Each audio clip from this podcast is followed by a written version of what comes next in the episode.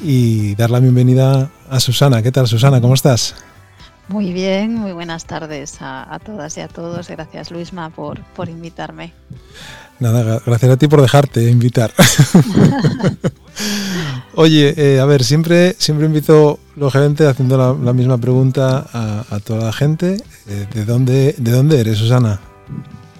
Pues mira, mi carné pone que soy de Posada de Rengos, un pueblecito que está en Cangas de Narcea, aunque la realidad es que nací en Oviedo. Pero hubo ahí, por aquellas cosas legales de asentar a las criaturas en determinados días, no quiero saber por qué a mi padre no le dio tiempo y al final pues se hizo allí y bueno, pues soy un poco de los dos sitios. Mi familia es de Cangas de Narcea, yo viví en Madrid, viví en Oviedo, ahora vivo en Gijón, viví en Bilbao, donde queráis. Bueno, oye, pero... ¿Qué recuerdos tienes de la infancia? Ya nos dices ahora qué saltos pegaste y cuándo los pegaste, pero ¿qué recuerdos tienes de cuando eras pequeñina? Pues bueno, dicen que la memoria es que inventa cosas, ¿no? Pero lo cierto es que yo tengo recuerdos desde muy chiquitina. Yo creo que tengo memoria desde casi de vivencias de 2, 3 años. Recuerdo de estar en Posada de Rengos, en casa de mis abuelos, con mis 2 hermanas mayores. Recuerdo que teníamos una perra que se llamaba Laika. Recuerdo estar jugando al aire libre mucho tiempo. Recuerdo la terraza que teníamos en el piso de Madrid. Recuerdo que a pesar de tener 2 hermanas y ser extrovertida, era también muy solitaria. Me gustaba mucho jugar sola y tenía, sé que no queda bien, pero tenía un tanque de metal así pequeñito que me encantaba y jugaba un montón. ¿Y por qué no queda bien? ¿Cómo que no queda bien? Bueno, me refiero a por lo bélico, ¿no? Del juguete. Ah, bueno, vale. No por el género. Y ese es el recuerdo que tengo. Tengo recuerdos muy felices de infancia, sobre todo... pues mucha suerte de mis hermanas, ¿no? Con las que, bueno, pues me hice. Por supuesto mis padres, pero mis hermanas son muy importantes en mi vida. ¿Y son mayores o más pequeñas? Sí, poquito mayores. O sea, somos 3 y la mayor tiene 4 años más que yo. O sea, que te puedes imaginar a mis pobres padres que con lo mayor de 4 años y otra de 2 y otra de 0, pues así hemos ido creciendo. Oye, ¿y dónde tus primeros recuerdos de estudios, de ir al cole y de compartir con los compañeros, compañeras, esos momentos de clase? Pues recuerdo cuando vivíamos en Madrid, yo ya tengo años suficientes como para que la edad de escolarización de mi época creo que eran los 5 años. Y yo empecé al cole a los 3 años porque... mis hermanas ya iban al cole en Madrid, entonces mi madre no tenía con quién dejarme el rato que tenía que pasar para llevarlas y demás, y preguntó si podía ir al cole. Y lo único que decían, bueno, pues si sabe ir al baño sola, puede. Entonces me pidieron demostración, me llevaron a Ambati y me exigieron pues que demostrara que podía ir al baño sola, y así lo hice, y hice preescolar como 3 años, ¿no? 2 en Madrid y otro en aquí ya en Oviedo.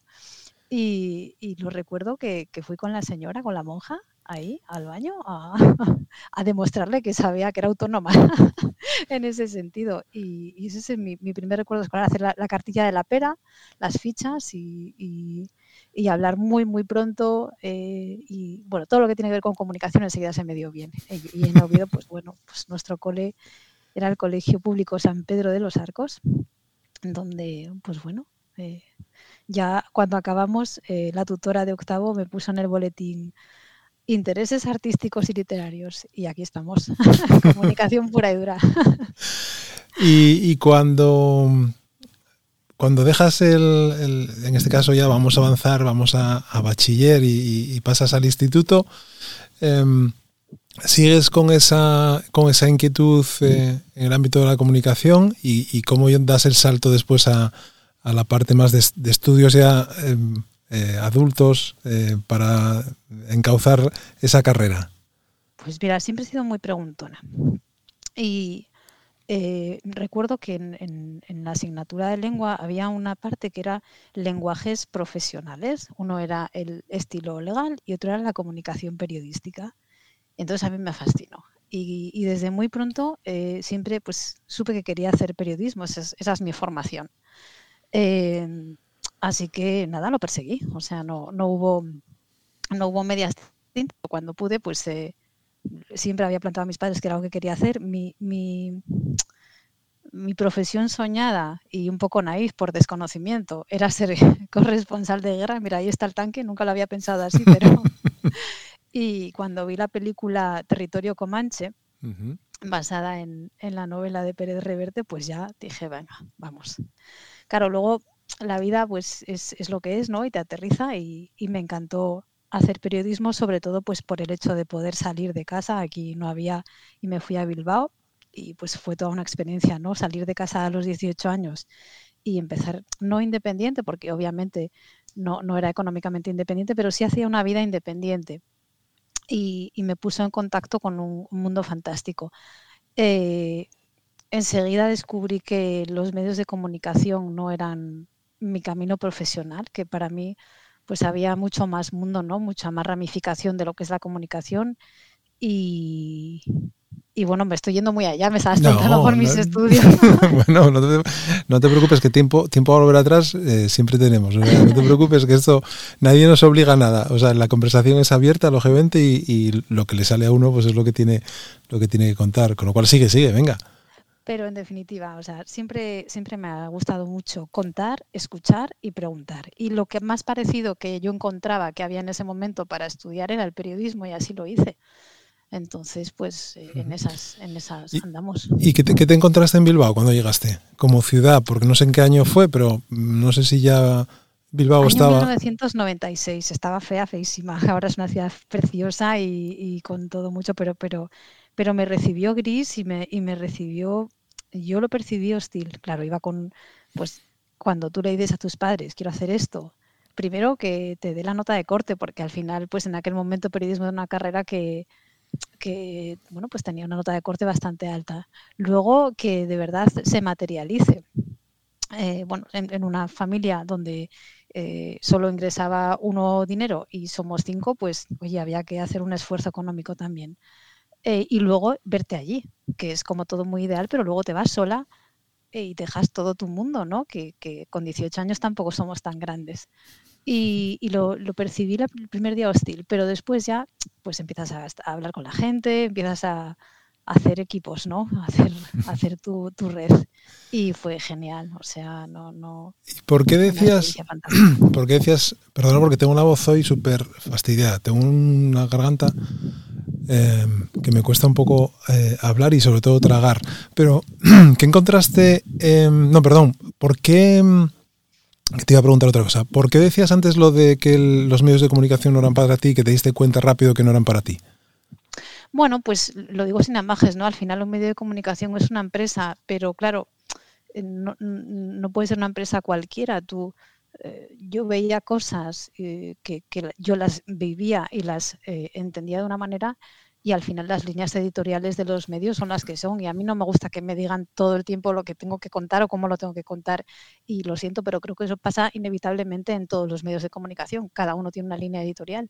Entonces pues además me limitaba un poco, o sea, al final vas a que otros te cuenten, pero a mí me gusta construir, y ahí no podía construir mucho.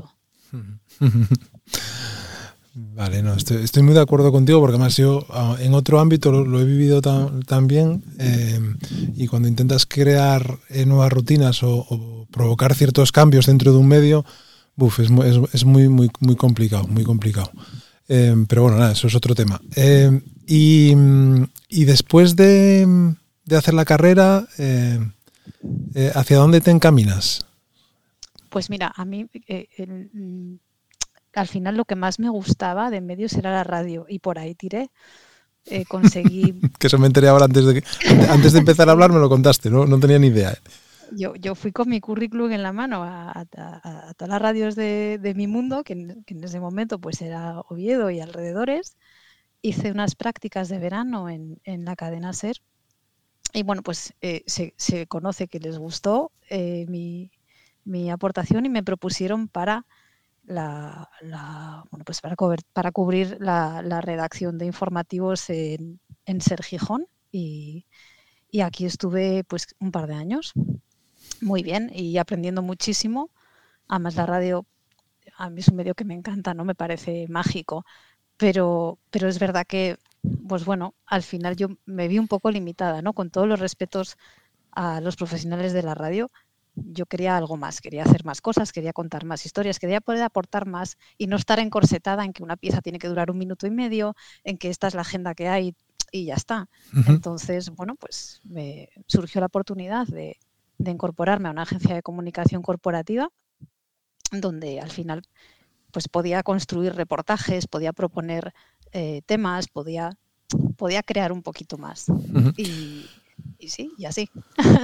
¿Y cómo ves, Susana, toda esa tendencia que hay actualmente? Bueno, por un lado, cómo han cambiado los medios hacia los muros de pago, ¿no? Hacia cerrar los contenidos de una manera lógica, a mi entender, ¿no? Porque yo creo que es algo que tendrían que haber hecho antes. Lo que pasa es que yo creo que tampoco el público estaba preparado seguramente para ello, ¿no? Lo hubiese aceptado de la misma manera que después de que, yo que sé, las plataformas de streaming empezaran o otras, digamos, otros sectores lo adoptaran de manera primera o incipiente, ¿no? Pero ¿cómo ves esa evolución? Y después, ¿cómo ves también todas estas herramientas? Porque tú y yo ahora mismo estamos hablando, yo aquí en Gijón en La Pipa, tú en las oficinas de OkTicket también en Gijón, a través de una red social como es LinkedIn, en una sala de audio que la gente nos está escuchando y si les damos la oportunidad podrían preguntarnos cosas, pero después hay newsletters que se pueden monetizar, podcasts que se pueden monetizar, comunidades que surgen en torno a todas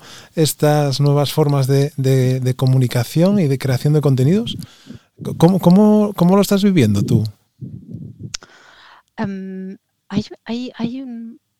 Estamos en un momento de muchísimo ruido y al final, si tú creas contenido de valor, sea en el formato que sea, de alguna manera tienes que poder monetizarlo porque le dedicas tiempo a construirlo, no es opinar por opinar, no es contar lo que te parece. Y entiendo que necesariamente si hay un esfuerzo y unos recursos dedicados se tenga que monetizar.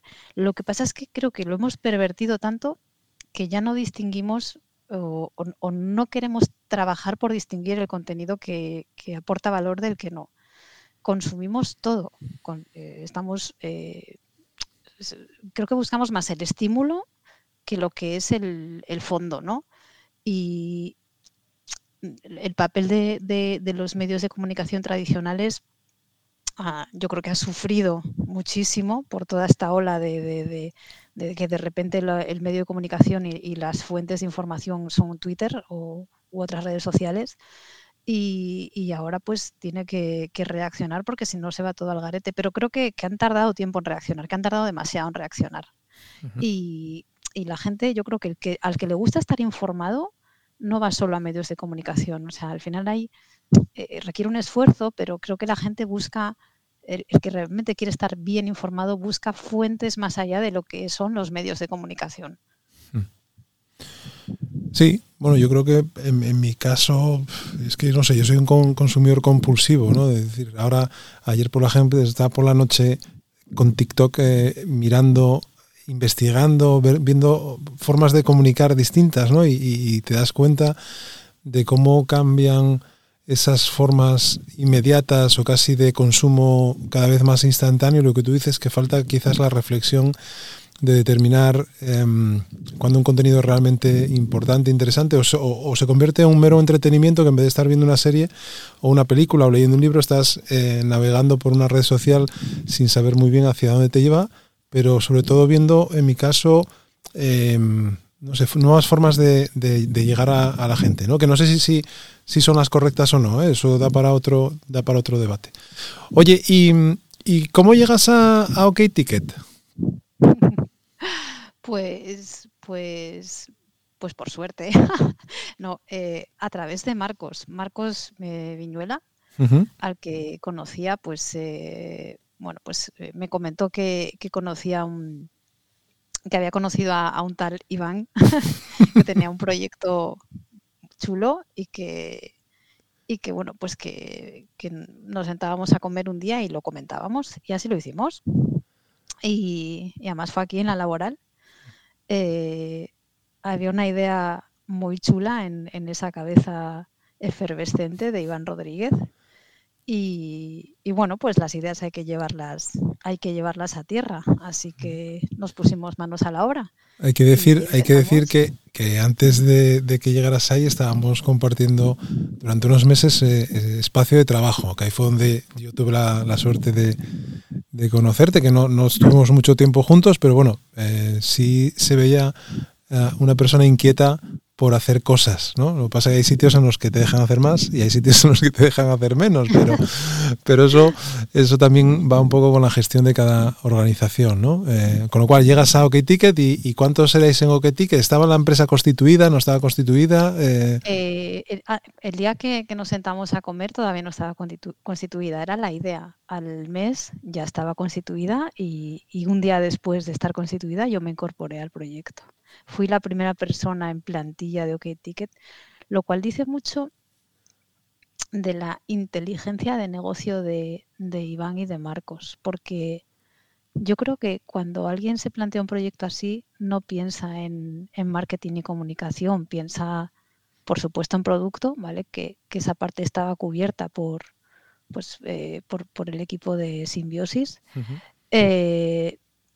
Y por nuestro CTO, por Eduardo Vázquez, pero más en otros perfiles, yo creo, ¿no? Más técnicos. Y Iván tenía muy claro que había que construir el mensaje de la forma en la que tocaba en ese momento, pues con tus webs, con tus landing, con tu estrategia de comunicación 360. Y captando usuarios, que al final pues era un producto digital y que a ti te encante no significa que los demás lo vayan a conocer por arte de magia, ¿no? Uh-huh. Entonces les estoy súper agradecida, siempre lo digo, pero es que es verdad, porque me han permitido construir tantas cosas en estos 5 años. Claro, el aprendizaje es brutal, ¿no? Cuando empiezas a un sitio de cero y te dan la posibilidad de ir construyendo ese proyecto de la mano de los iniciadores o los fundadores, pues lógicamente es súper súper enriquecedor, ¿no? ¿Y cómo vives la evolución? O sea, ¿cómo vais, os dais cuenta de las necesidades, de los problemas, de que se necesita crecer financieramente para hacer ese proyecto, darlo a conocer? Y antes de esto, que estaba pensando otra cosa, antes de eso que te estoy diciendo, es decir, para la gente que nos está escuchando, porque no todo el mundo tiene que saber qué es OkTicket, que expliques qué es OkTicket y en qué consiste ese producto que la gente está evolucionando cada día.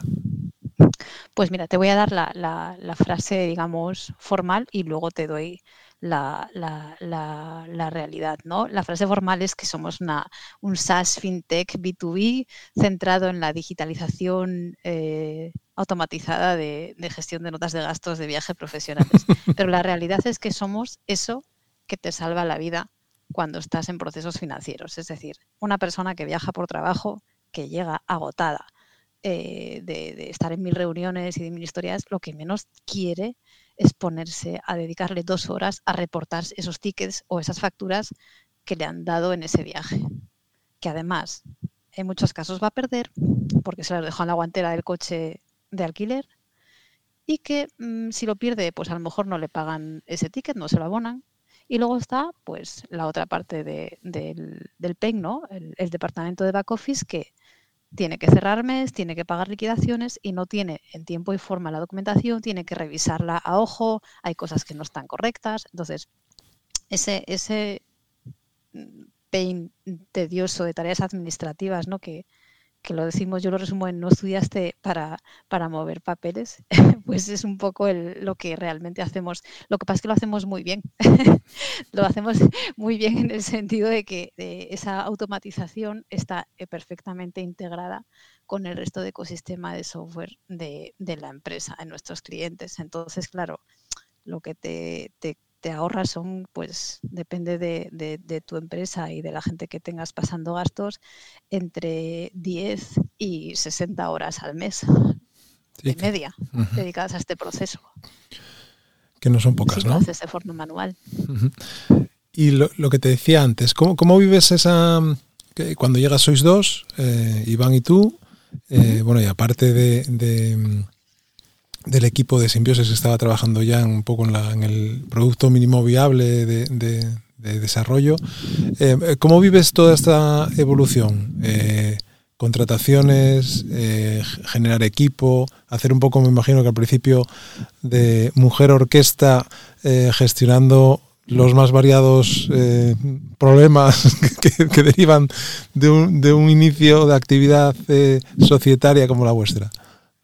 Mira, bueno, decía, me interesa también mencionar a CTO, a Edu, que no era de Symbiosis y que es el padre de nuestra tecnología, Eduardo Vázquez, que además también es fundador de OkTicket y quiero mencionarle expresamente. ¿Cómo lo vivo? Pues con mucho agradecimiento. Primero, me permitió poner en valor un montón de skills que traía y que cuando las vas a vincular a tu perfil profesional, expertise, comunicación, parece que no aportan el valor específico, pero es que la capacidad de gestión, el poder gestionar procesos legales, procesos de reclutamiento, procesos de venta, o sea, que eso es algo que bueno, pues me llevo también de OkTicket, ¿no? El hacer venta consultiva de una forma tan satisfactoria, de verdad que creo que es necesario además para poder construir esto. Es decir, si tú no sabes lo que pasa mínimamente en todas las áreas de un proyecto como este, estás cojo. O sea, para desarrollar negocio tienes que conocer todo el negocio y eso es lo que me permitió ser la primera en entrar. También he tenido la suerte de poder salir del universo orquesta, es decir, de no quedarme enganchada a querer hacer de todo, ¿no? En el momento en que se pudo decir, venga, vale, pues ahora ya me puedo meter 100% a esta pata, aunque siempre estaré vinculada a desarrollo de negocio, pero lo vivo con muchísimo agradecimiento y como un supermáster. Y cuando llegan esas necesidades de ampliar capital, de salir a buscar financiación, que ahora recientemente acabáis de levantar un capital importante, pero previamente también habíais hecho otra ronda.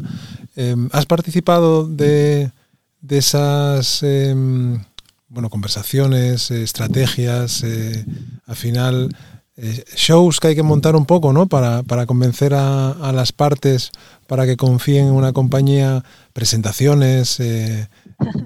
Claro, necesariamente estoy en todos los charcos, eso es así. Pero vamos, digamos el trago rondas, quien más lo ha padecido o disfrutado, y eso tiene que decirlo él, es sobre todo Iván, ¿no? Hay más personas del comité de dirección implicadas, pero sí, o sea, estoy en todos los charcos, eso es así.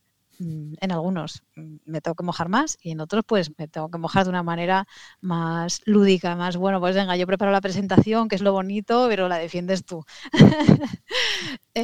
No, pero sí. Lo que pasa es que sí es verdad que ahora pues vale, una ronda, otra ronda, pero hasta las rondas hubo que llegar a pulmón, a riñón y a corazón, porque las rondas llegan cuando tú ya has demostrado una rentabilidad. Uh-huh. Y eso pues hubo que hacerlo, sin rondas. Claro, y hubo que conseguir los clientes poco a poco y intentando convencer, ¿no?, de que la solución que proponíais al mercado era una solución innovadora, novedosa y que les iba a ahorrar esos tiempos que tú decías antes hace un ratín, ¿no? Oye, ¿y hacia dónde va la herramienta ahora mismo? ¿En qué estáis?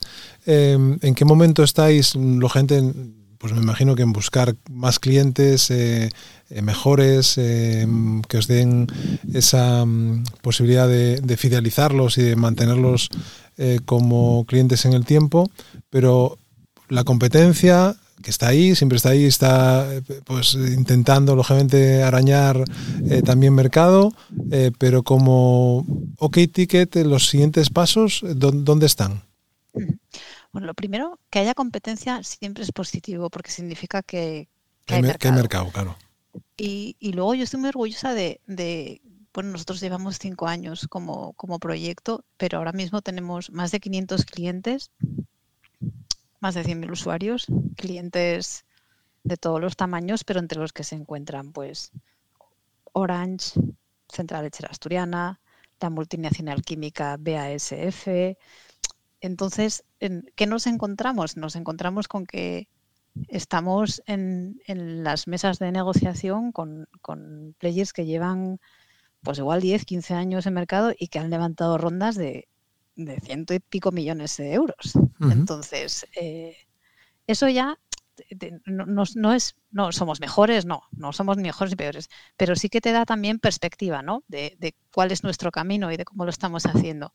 Al final, la apuesta por tener una tecnología propia y la apuesta por que se automatice solo aquello que te permite enfocarte en lo que da valor, en la personalización de lo que da valor, tecnología y personas, estos son nuestros valores diferenciales y eso es lo que nos está permitiendo avanzar.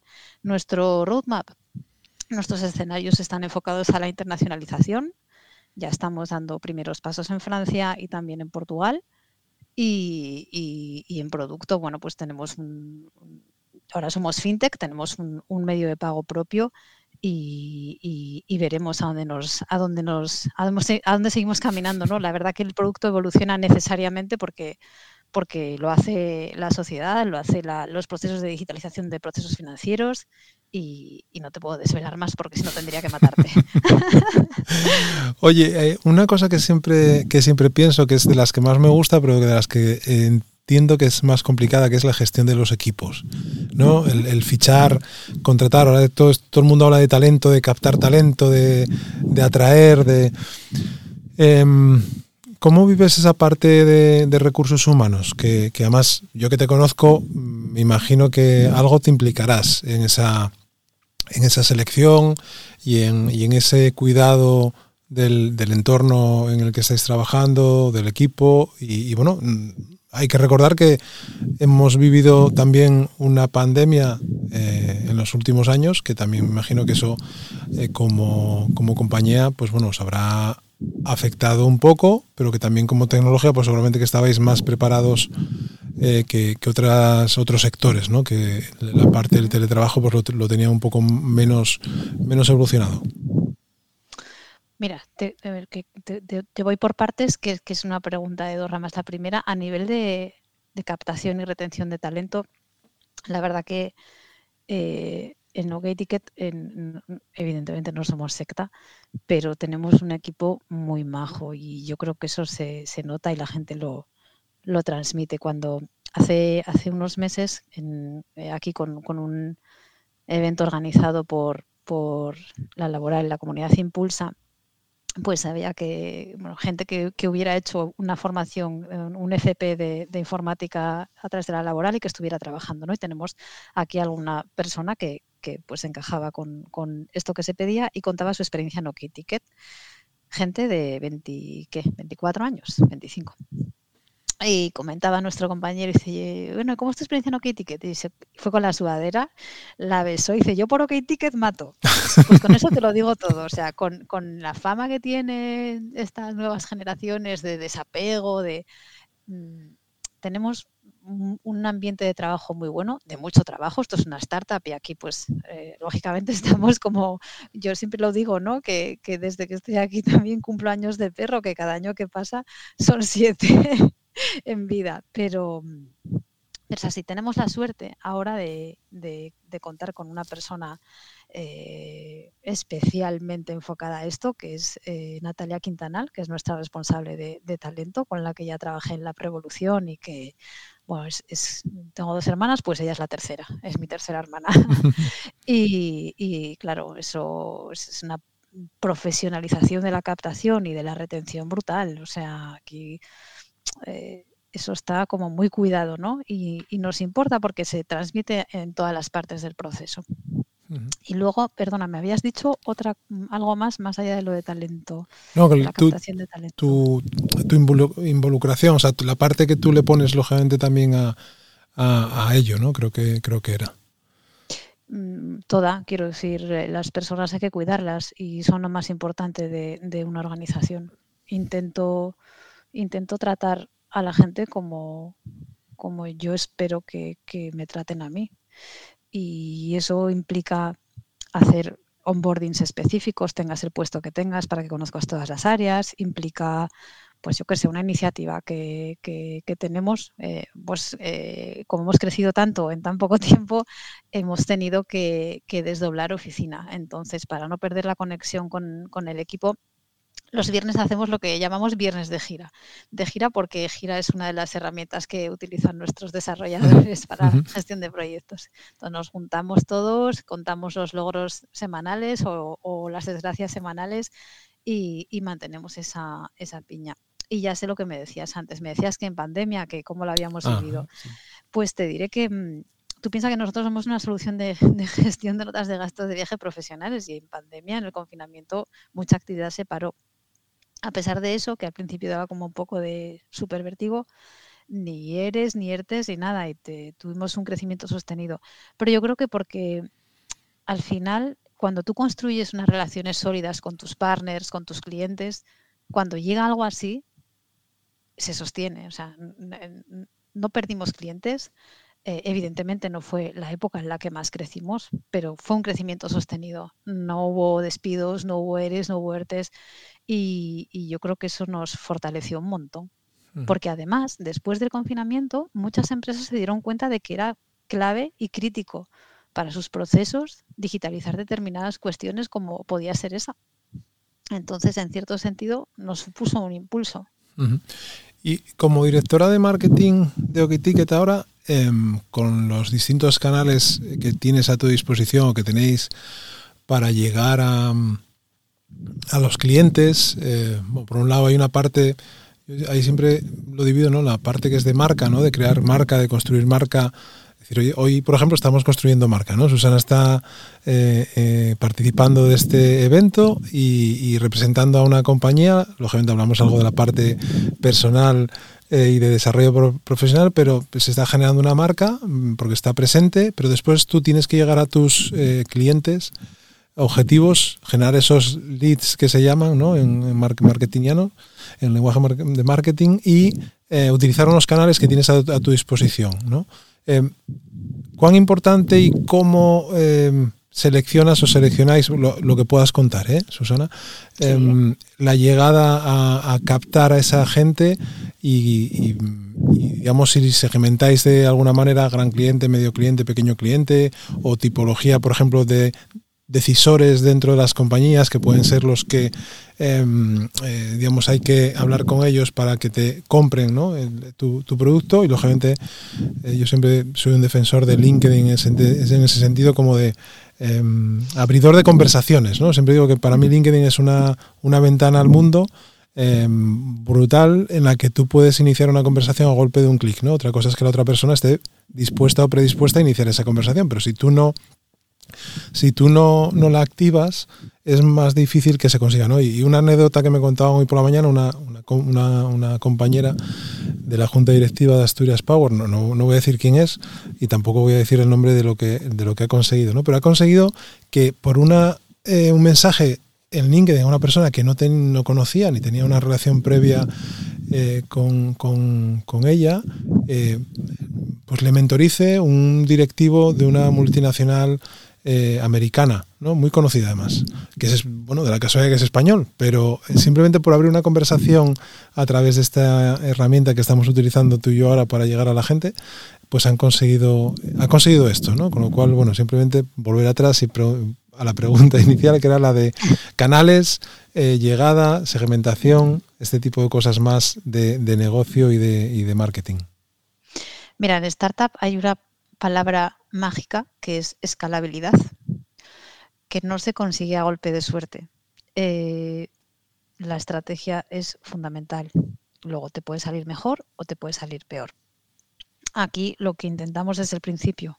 Al principio con menos presupuesto, ahora más holgados, es tener una estrategia omnicanal. Teníamos muy claro que había que hacer captación inbound con las campañas que se pudieran en el primer momento.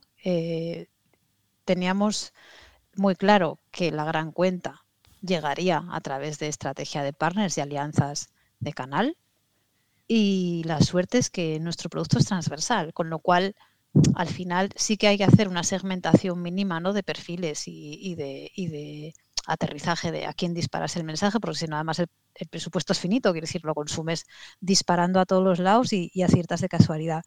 Pero sí es verdad que fue pues como primero sencillo, es decir, tengo esto, lo hago así, pues quisimos hacer posicionamiento de marca, hicimos campaña a nivel de televisión nacional y funcionó muy bien.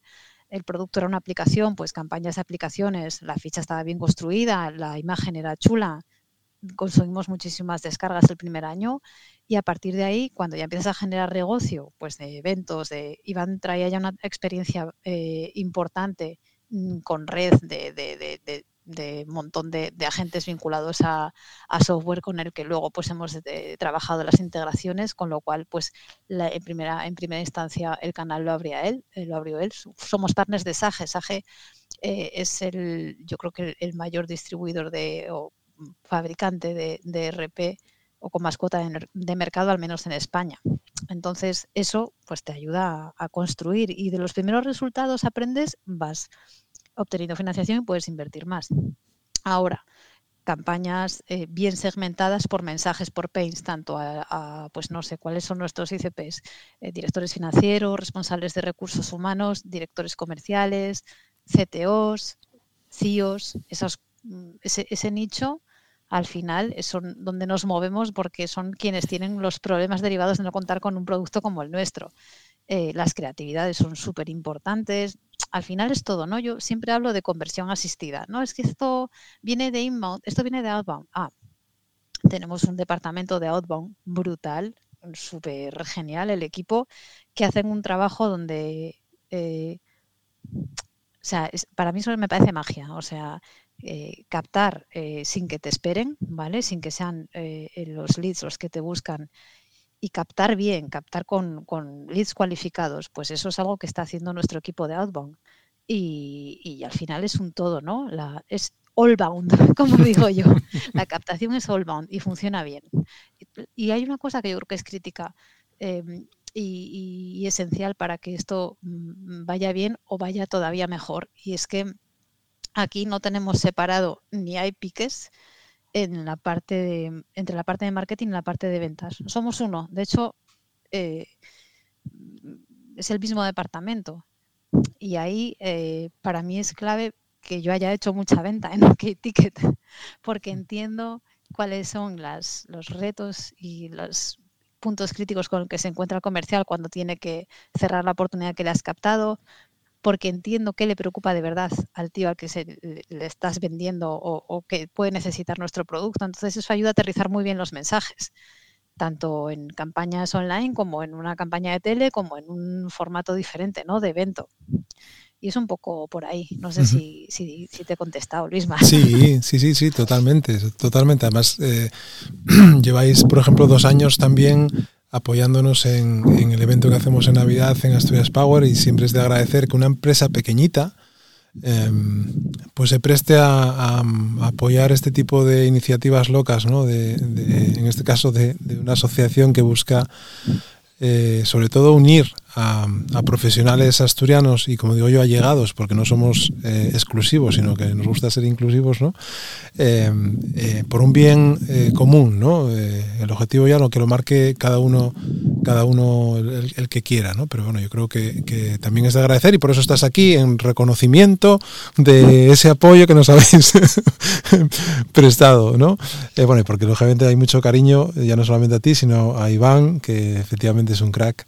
Y lo que está haciendo, pues construyendo un proyecto así aquí, pues es fantástico, ¿no? Ya podíamos tener unas cuantas más, que las hay, pero todavía nos faltan unas pocas más para traccionar y que tengamos la capacidad de generar, lógicamente, más puestos de trabajo y futuro en esta región. Oye, si te digo que cierres los ojos y que digas, pienses, tenemos 5 años OkTicket y me voy a proyectar allí al futuro dentro de 5 años, ¿cómo te gustaría veros?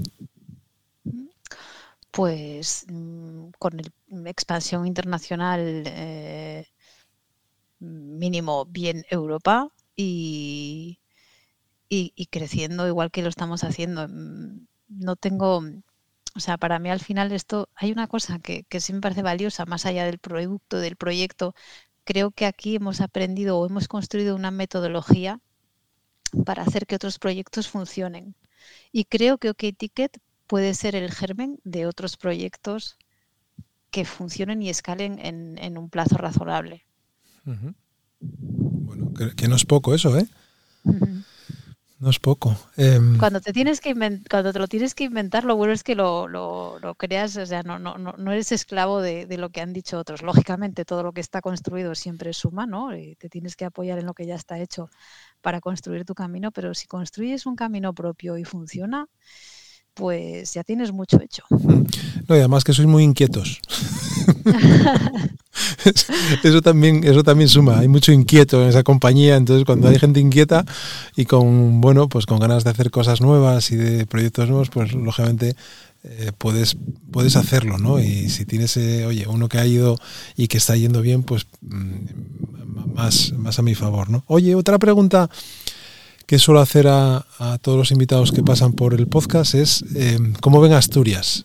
Lógicamente hay gente que está en la distancia y no está no está pegada al territorio, ¿no? Al terreno, al día a día, pero otros, en este caso tú, vives en Gijón, coincidimos muchas tardes cuando yo llego a recoger a mi hija al grupo Cultura Codonga y tú sales de hacer, o inicias, no sé si sales o inicias, eso no, salgo. Sales, ¿no? Salgo de sufrir. De hacer un poco de deporte.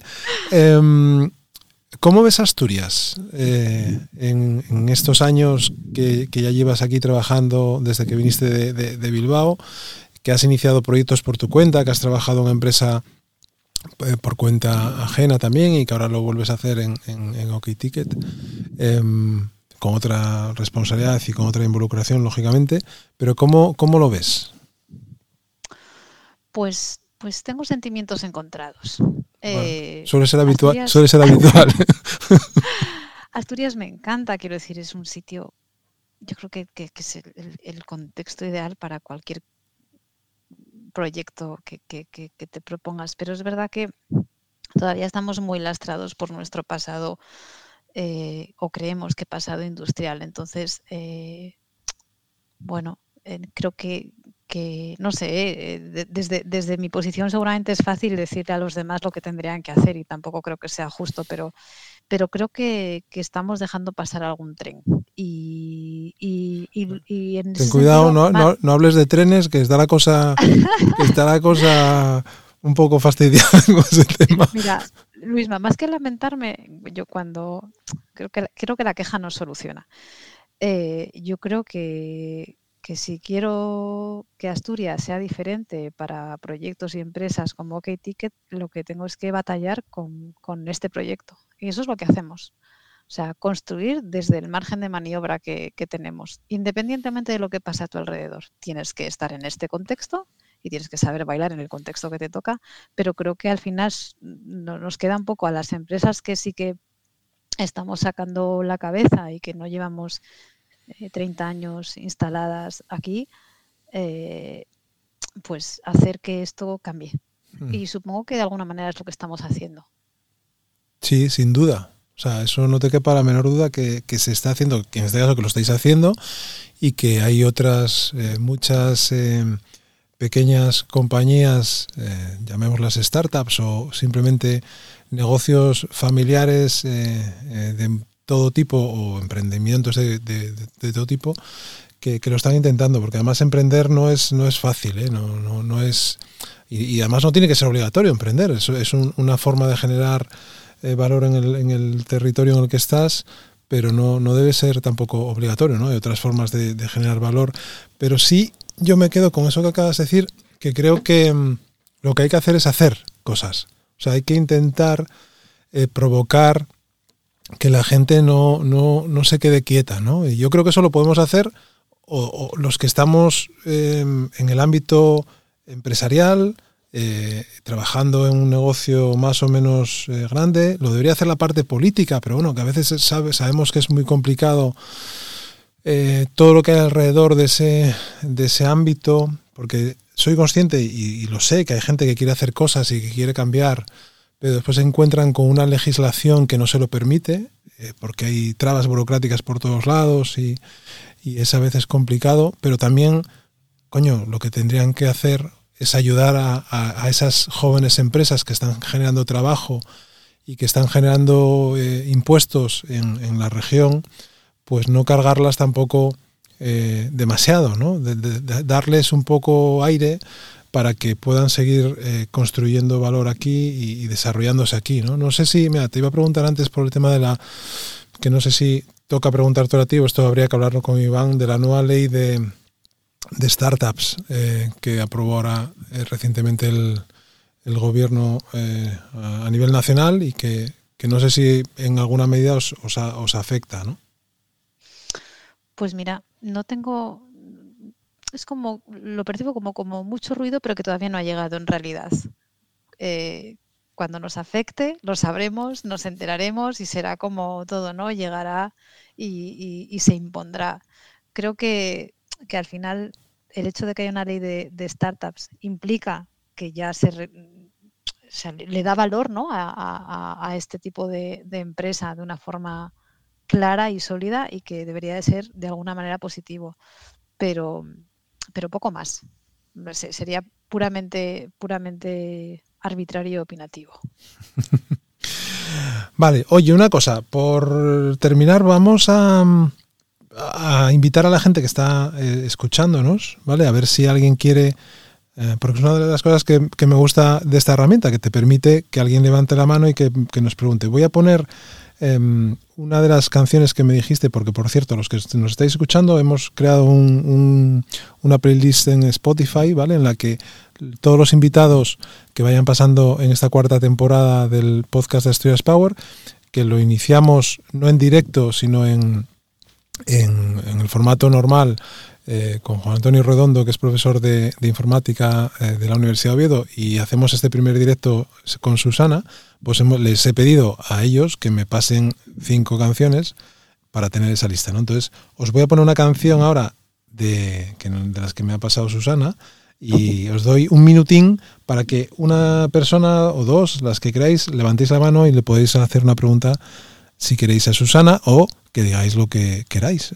Para eso están estas herramientas abiertas y libres al público. Venga, pongo una cancioncina y seguimos.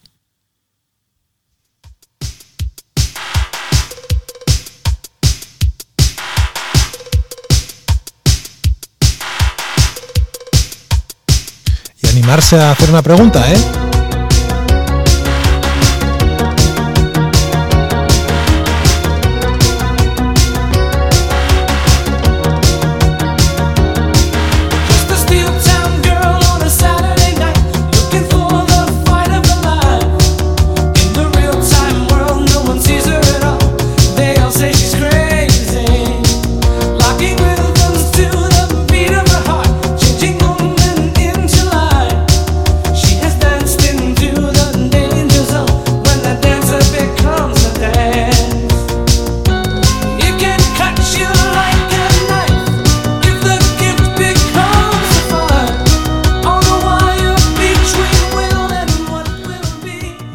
Animado. Susana, les das miedo, me cago en la leche. Bueno, hay dos, espera, hay dos. Voy a dar preferencia al que no es de casa, ¿eh?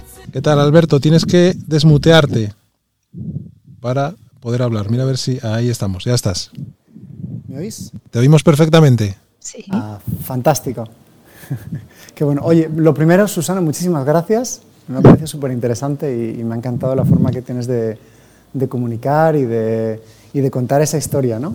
Que ha estado muy interesante. Gracias, Alberto. Yo te quería preguntar por una cosa que se oye mucho de las startups y que ahora con todos estos temas de salud mental, pues como que está muy en boga, es ¿tú has vivido esa montaña rusa emocional de la que se habla y ¿no? en ese viaje de startups, de éxitos, fracasos y de vivir un poco al día? ¿La has vivido? Y si la has vivido, ¿qué es lo que te ha permitido mantenerte a flote, ¿no? Siempre resiliente y tirando para adelante? Una cosa, Susana, antes de contestar, Alberto, preséntate y desde dónde nos llamas y dónde trabajas. Perfecto.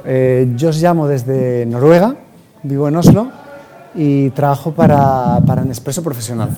Me encargo de llevar el mercado nórdico de todo lo que es Nespresso para oficinas, hoteles, restaurantes y cafeterías. tenemos ahí, Alberto. Alberto, muchísimas gracias por tu pregunta. Mira, hay una cosa que pasa en OkTicket que yo creo que no pasa en muchas startups. El equipo primigenio somos senior. Veníamos, yo creo que con desestresados de casa. Creo que la edad, la experiencia te enseña a relativizar. Evidentemente todo pasa muy rápido en una startup, pero tú eliges cuán importante es. Y desde el ejercicio de esa responsabilidad para que los más jóvenes no caigan en una espiral de estrés que tampoco se da. Aquí no somos, no sé, yo creo que que lo hemos hecho de una forma como muy... acertada en ese sentido, ¿no? Hay picos de, pues esto tiene que salir, tendríamos que tenerlo en 2 meses, vale, pues ¿cómo lo podemos hacer? ¿Cómo no? Tenemos, yo con Iván discuto un montón, pero siempre con la certeza de que las personas están por encima del proyecto. Eso, vamos, es que si no, yo personalmente no estaría en el proyecto, porque... es lo que muchas veces me ha impulsado a salir de otros proyectos, que vi que las personas no estaban por encima del proyecto. Y aquí sí, independientemente de que es un entorno de trabajo donde hay picos de estrés y donde hay momentos que, pues no estás de risas, lógicamente. Así es como yo lo vivo. Y esa es la responsabilidad, sobre todo, que los managers intentamos proyectar, ¿no? con nuestros equipos, que se sientan cuidados y queridos. Para que puedan trabajar bien. Qué bueno, ¿no? Con esa mentalidad de, ¿no? Si el equipo está bien, parece que todo es posible, ¿no? Uh-huh. Muchas gracias. Gracias, Alberto. Muy bien, Alberto, muchísimas gracias. Voy a pasar a Lucía arriba, a ver si me funciona esto. Lucía, ¿qué tal? Desmutéate, ahí estás. Hola, ¿qué tal? Desde Nueva York. Con un poco de frío hoy, pero bien. Lucía, ¿tú que conoces La Pipa, no te puedes imaginar el frío que hace aquí donde estoy yo ahora mismo. Sí, la humedad allí la conozco bien, pero esto es un poco más heavy, ¿eh? Pero al grano, a ver, me encantó la entrevista y sobre todo entender un poco más, ¿no? El mundo startup desde Asturias y desde Gijón, que yo también me interesa y a veces me he involucrado un poquito. Pero en vuestra línea de negocio, ¿cuál dirías tú, desde tu punto de vista, que es el factor diferencial sobre otras startups o sobre otros competidores? Que sé que ya hay algunos que están más establecidos. ¿Qué ofrecéis vosotros que la competencia no nos dé? Por ejemplo.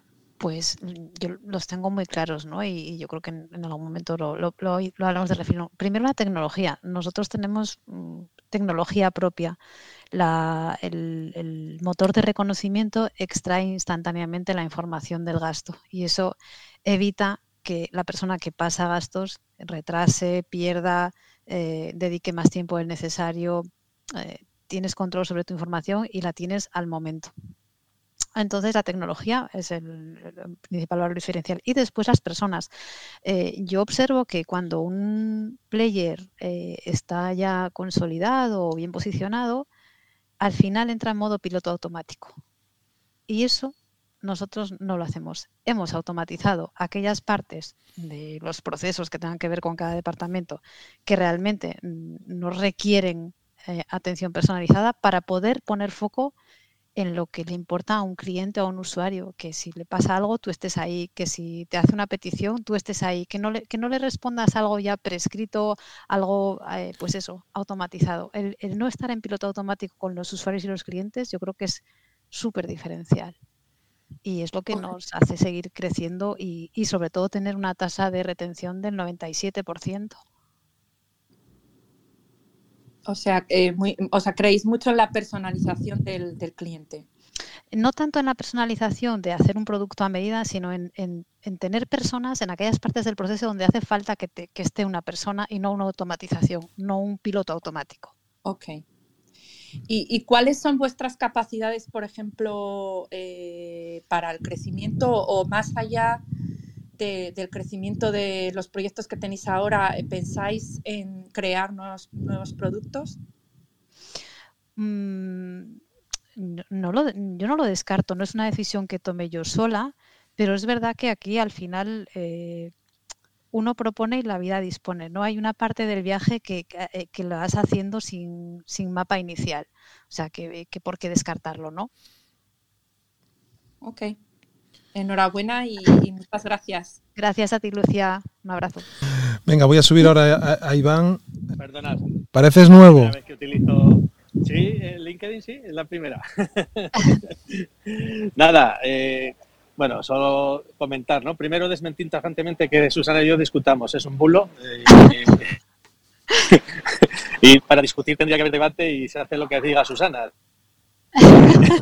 En lo que a marketing se refiere, ella manda. Yo trato de dar alguna opinión de vez en cuando cuando me deja. Y luego, pues bueno, fuera bromas, OkTicket sin Susana no existiría, lo voy a decir así de claro. O sea, creo que la suerte la tuvimos Marcos y yo cuando bueno, que la encontramos, que la buscamos, ¿no? Pero que la suerte ha sido y sigue siendo contar con ella y que enriquece a todo el equipo. Yo he crecido como profesional gracias a lo que he aprendido a su lado y creo que todo el equipo se aventaja. Y creo que es lo que hace además que en OkTicket pues tengamos, pues voy a decirlo, una rotación cero prácticamente. O sea, creo que hay un equipo conjuntado y que es porque hay una inspiración en gente como Susana y el resto de equipo senior que se empapa de la energía de los juniors y a su vez los juniors se inspiran del conocimiento y de la formación que le dan los seniors, ¿no? Y por supuesto, pues Susana, pues lo dicho, ¿no? Que por ella mato y que estoy encantado y que muchos años más trabajando juntos. Oye, ¿y ahora qué digo yo? No puedo decir nada. No digas nada, ya lo digo. ¿Dónde estás, Iván, que estás en el aeropuerto? Estoy en Madrid, desde ayer en Santiago, hoy en Madrid y bueno, ya sabes, pues ahora me andan metiendo de sarao en sarao para dar a conocer esto. Soy más en relaciones públicas que un CEO. Bueno, muy bien. Venga, pues te bajo para abajo. Voy a despedir a Susana. Un abrazo fuerte. Gracias, Iván. Es un lujo estar en este proyecto con Iván. De verdad que sí.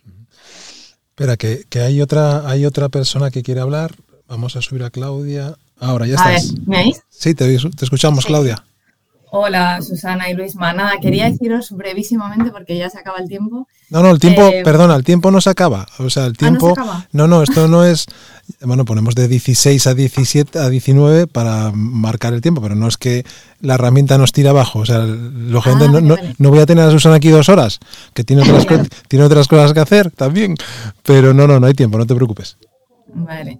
Nada, pues eso. Yo os escucho desde Bilbao. Donde llevo 1 año trabajando en remoto para una empresa saudí, también dedicada al mundo fintech, mundo pagos. Y bueno, en este sector me he movido en los últimos años, primero en Londres y ahora desde aquí. Y nada, quería deciros simplemente que me ha encantado la conversación y que me hacéis pensar que no todos los trenes se están perdiendo en Asturias, porque la verdad que tanto la iniciativa tuya, Luisma, de tener este tipo de conversaciones como el propio proyecto de OkTicket, ¿no? O la trayectoria de Susana, pues me parece como muy, muy valioso el conocimiento y poder compartirlo, ¿no? Así que nada, que os felicito y que muchas gracias por el rato. Gracias a ti, Claudia, muchas gracias. Claudia, ¿dónde eres tú? Soy de Gijón, de 20 años. Bueno, oye, pues cuando pases por aquí, pásate por aquí. Y me pasaré encantada. Estáis ambos dos al lado de mi casa. Allí, o sea que sí. Vamos a menudo. Pues muchas gracias, Claudia. Gracias. A vosotros, gracias. Bueno, Susana, con esta voz un poco tocada que tengo hoy,